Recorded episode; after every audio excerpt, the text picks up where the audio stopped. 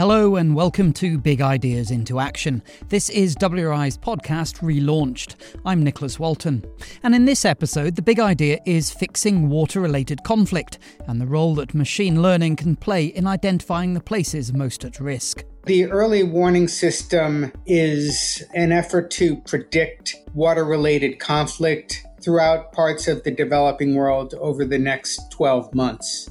Then, once you've predicted it, how to prevent or resolve it, and why those efforts need to recognise the critical roles played by women. When women are involved in making decisions for peacekeeping, those decisions tend to last longer. We can hear the rumble of aeroplanes.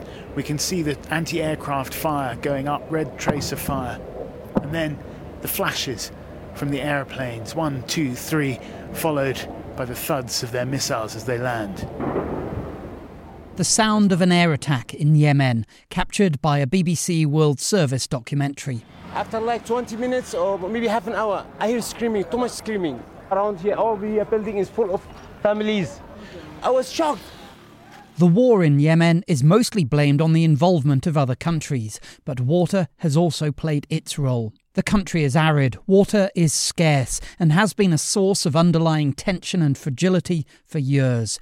Now, during the fighting, water infrastructure has been deliberately targeted, leaving millions without safe water to drink or grow crops. Increasingly, the critical role that water plays in causing or prolonging conflicts such as the war in Yemen is understood.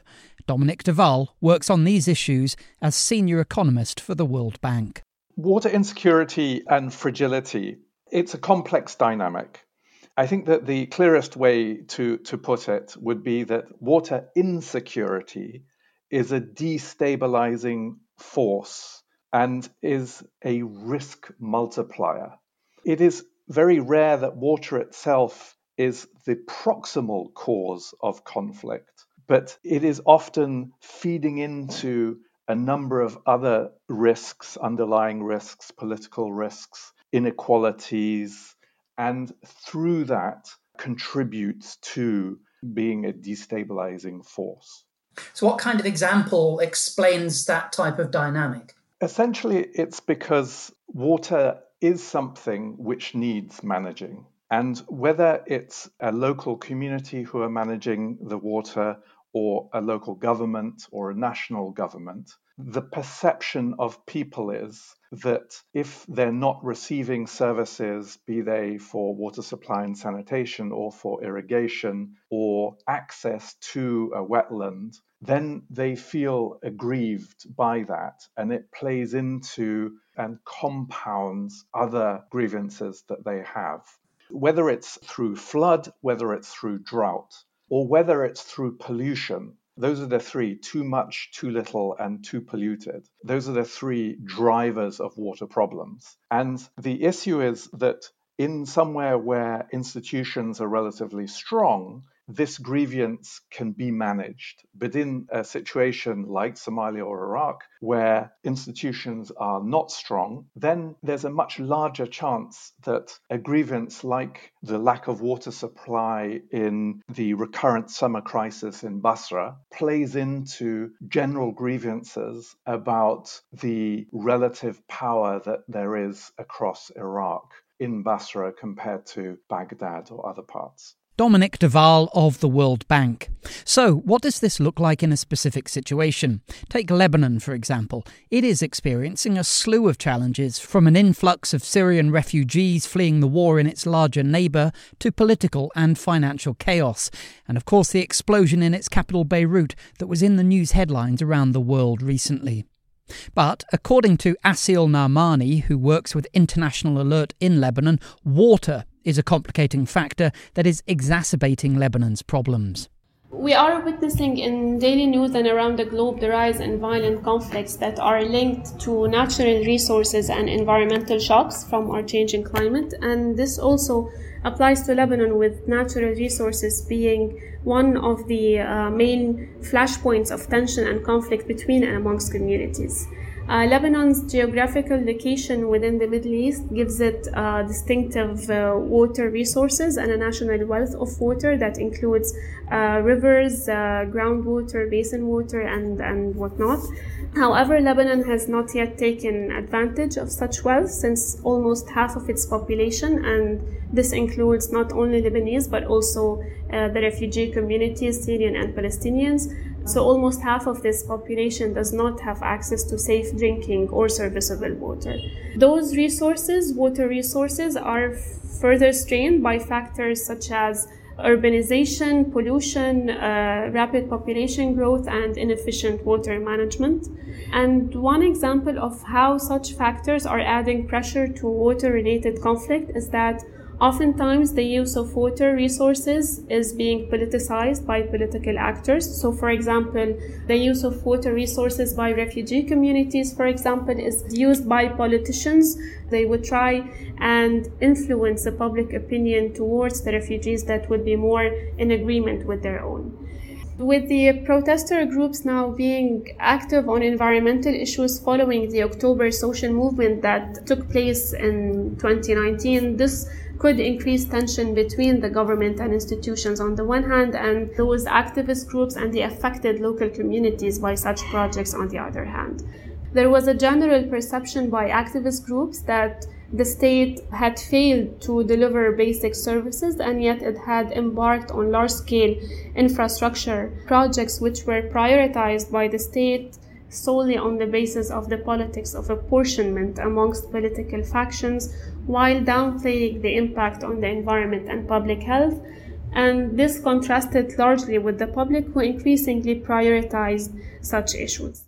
Asil Narmani on how water exacerbates the instability in Lebanon. So, what can be done about this? The answer is quite a lot. The World Resources Institute is part of the Water, Peace and Security Partnership, which is unpicking the role of water in conflict. Here's Charlie Iceland, WRI's lead on the project what we're trying to do is identify hotspots throughout the developing world where water related risks are, are, are, leading to conflict, uh, destabilizing migration, or other types of uh, insecurity. So, so this is an effort to both try to identify those hotspots and then to try to take initiatives to reduce the risks in some of these places. Now, several months ago, the two of us spoke on a WRI podcast about the the early warning system, which is a, a, a way that you're able to identify the growing risk of water related issues feeding into a conflict situation. Can you just recap a few of the a, a few of the fundamental points about that? Yeah, the early warning system is an effort to predict water related conflict throughout parts of the developing world over the next 12 months. And we are using machine learning to try to forecast these places. We have our initial version of the Global Analyzer online and, and available to the public for free. Anybody can use it. That's one of the key goals of the early warning system is to predict potential violent conflict. But we also include a, a number of global conflict risk indicators on the tool. So, so you can explore dozens of different water related risks, as well as social, political, economic, demographic risks that could lead to conflict. To find out a bit more about the tool that Charlie is referring to, I checked out the Water Peace and Security website. Well, I'm sitting at my computer now and I've got waterpeacesecurity.org stroke map up and I can see what they call the global tool. And this basically gives us a map of the whole world and it has areas where it's peaceful, areas where there's ongoing conflict, and areas of emerging conflict. So if I zoom in, and I've got uh, Mali in front of me, now you can see the whole of this Sahel area is lit up in yellow, which is the ongoing conflict, and then some of the small districts, or what I imagine are sub districts, are emerging conflicts. So that gives us a real idea about where things are, are about to happen. And if I flick over the whole of northern Nigeria, there's a lot, the Niger Delta. And then if I click on add data sets, hang on a second, there we go. You get all sorts of them migration, water infrastructure, etc. So let's just add a couple of these on. If I look at water, for instance, there's one I can add which is called Baseline Water Stress. Uh, and this is from WRI's Aqueduct platform. And straight away, we have a real vivid map in lots of shades of yellows, oranges, and dark, dark, dark reds, showing just how troubled certain parts of the world are with their baseline water stress. And straight away, places like northern India through Afghanistan and Iran light up as particularly troubled areas, and of course the southwest United States into northern Mexico. And that's the global tool. But then if I take a look at what it says is the regional tool, it, it, says whereas the global tool identifies potential conflict hotspots, the local approach builds towards the assessment of alternative intervention options locally. So basically, if the global tool is this way of just being able to envisage which parts of the world are troubled or are going to be in trouble in the near future, thanks to the overlay of all of these different data sets, the regional tool allows this to be modeled in such a way that there are ways in which you can kind of unpick them and find out which ways you can alleviate or even resolve or avoid conflict altogether. You're listening to Big Ideas into Action, WRI's relaunched podcast, this week looking at how we can resolve water related conflicts around the world. So, back now to Charlie Iceland and our colleague Ayushi Trivedi. They've just authored an important report looking at all of these issues and coming up with a comprehensive list of ways in which water related conflicts can be fixed, ameliorated, or avoided altogether. The report is called Ending Conflicts Over Water Solutions to Water and Security Challenges, and it's rooted in extensive research in fragile locations around the world. We have started working both in Mali and in Iraq to try to address water related risks. In Mali, there's been a lot of conflict between farmers, pastoralists, and fishermen over increasingly scarce water and, land resources.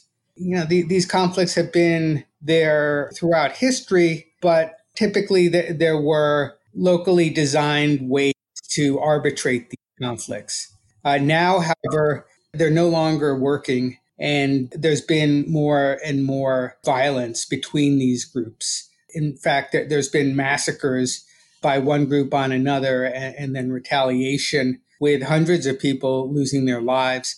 This has also destabilized Mali generally. Recently, the, the prime minister was forced to resign. And then most recently, there's been a coup to remove the president. This wasn't all due to uh, resource scarcity, but resource scarcity has played a role.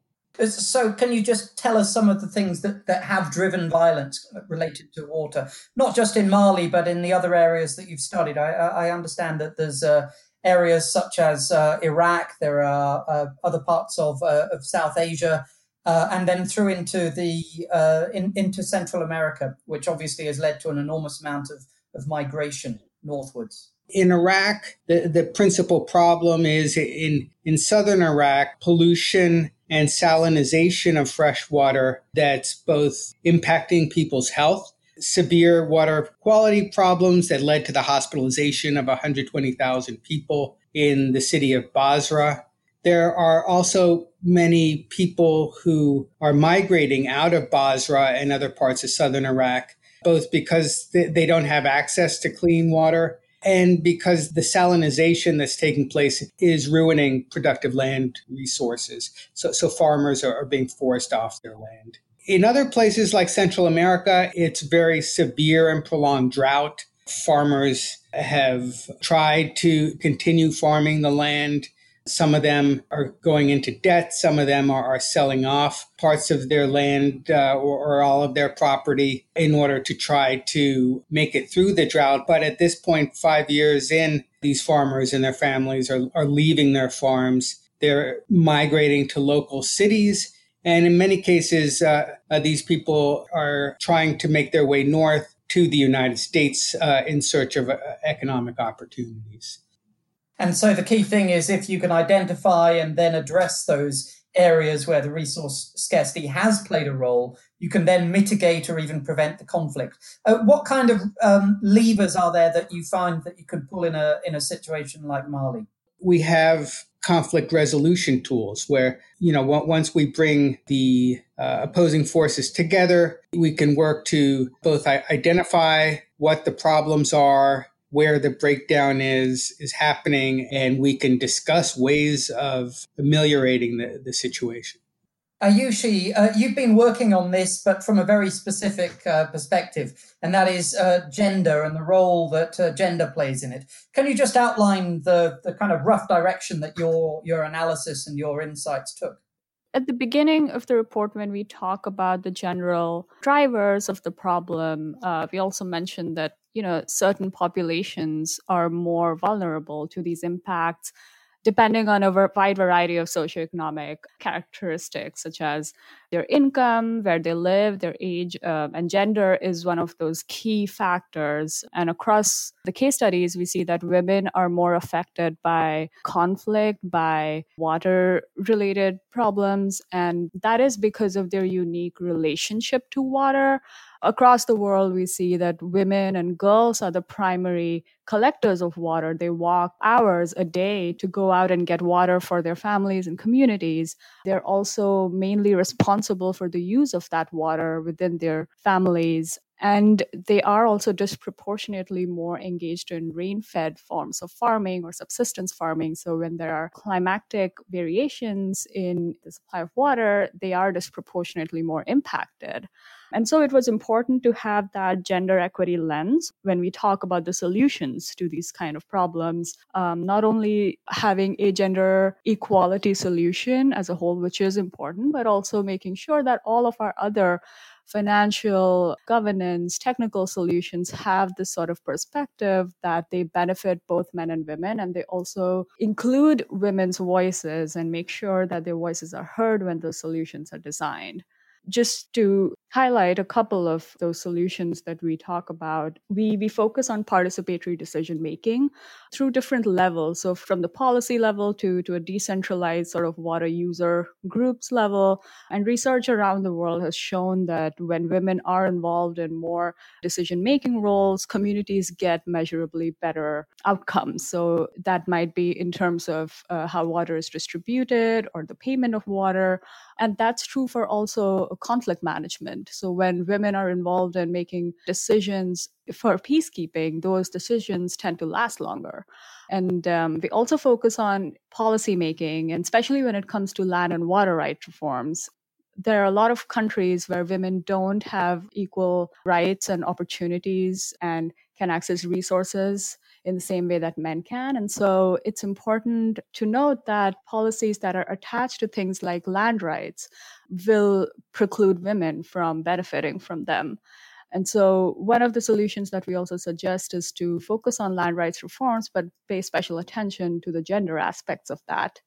We also focus on the demand side pressures of water issues. So we talk about strategies that can help slow or reverse population growth rates. And there has been a lot of research around what are some solutions that might work on this. And the three main ones that come up are increasing the secondary education rate for girls, increasing access to reproductive health services and family planning options, and uh, reducing child mortality. But we mentioned in our report that along with these sort of technical solutions for decreasing fertility rates, the, the underlying sort of main solution is um, raising the status of women in society because all of these different solutions are only possible when women have the right to access these sort of different facilities and services. So, Charlie, back to you. It's clear that from what, what Ayushi is saying, that this is not just a question of, of conflict. This is a question of if you solve this, then you can affect much wider issues of human development. Yes. So, so we're not just looking at violent conflict. Uh, we're looking at all forms uh, of human insecurity and, and destabilization uh, of societies. So, other things we look at are destabilizing migration, as I discussed. That that's been happening in the hinterlands in, in Central America. It's been happening in southern Iraq. People are having to leave their homes in search of livelihoods elsewhere. You know, we, we also look at, at problems uh, of public health. Uh, so, so we're not just looking at violent conflict. uh, we're looking at the st- stability of societies. And that was Charlie Iceland, and you'll also have heard the voice of Ayushi Trivedi. You can find the report they're talking about, Ending Conflicts Over Water, on the Water Programme section of our website, wri.org. Of course, as we've already heard, conflict is just the most extreme manifestation of water related stress. To find out more, I turn to Kitty van der Heijden, Head of International Cooperation at the Netherlands Foreign Ministry, the main supporter of the entire WPS partnership. Let's first have a look at conflict and human development. I think what you see is that where poverty is concentrated right now is in fragile states, states that are very prone to conflict, both within a country as well as between countries. And for me to avoid human suffering and to contribute to human development writ large across all sectors, whether it's education, health, political empowerment for women, I need to look at what are those triggers for conflicts, for fragility in countries. And what we have seen through studies is that water and other natural resources are increasingly becoming a trigger for conflict. They're very seldom the one risk factor, but they multiply existing risks, including inequality, unequal access to, for example, water. Now, just think that you are, say, a family living in a place like Mali or in Egypt Water is scarce. Water is increasingly becoming scarce because of climate change. But water is very essential for human survival. It's also essential for economic growth. It's essential for food security. It's essential for energy generation. So, from whichever angle you're going to look at it, if you want to have the perspective to a better life, you need access to water, both at the individual level, at the community level, as well as at the society and country level. Now, with water becoming increasingly scarce, what we see is that if people feel there isn't enough water to go by, and politicians feel that water is becoming increasingly scarce and leading to competition between states, that that will start to lead to conflict. People will start to migrate because without water you simply cannot survive. Politicians will use water, I would almost say, as a weapon of war, and we've seen this in Syria, we've seen this in Iraq and countries will actually start to fight if we're not careful over scarce water resources. So, if you want to bring human development to a country or to a community, water is one of the central entry points I would say that you need to look at. One final question, Kitty, and that's about the Water Peace and Security Partnership. Uh, uh it's dealing uh, in part with very, very advanced digital tools, machine learning, uh, looking at data and really finding ways to be able to process the data and find insights that maybe not, might not have been available 15 years ago or 10 years ago. Uh, how important it, is it to you that, that this is an area that's really on the, the, the cutting edge of, uh, of technology and progress? It's a huge opportunity. We're able to, to access data that we've never been able to access before. And that helps us understand, I would say, the root causes of problems that we are facing. Data is easily accessible, it's widespread, it's numerous.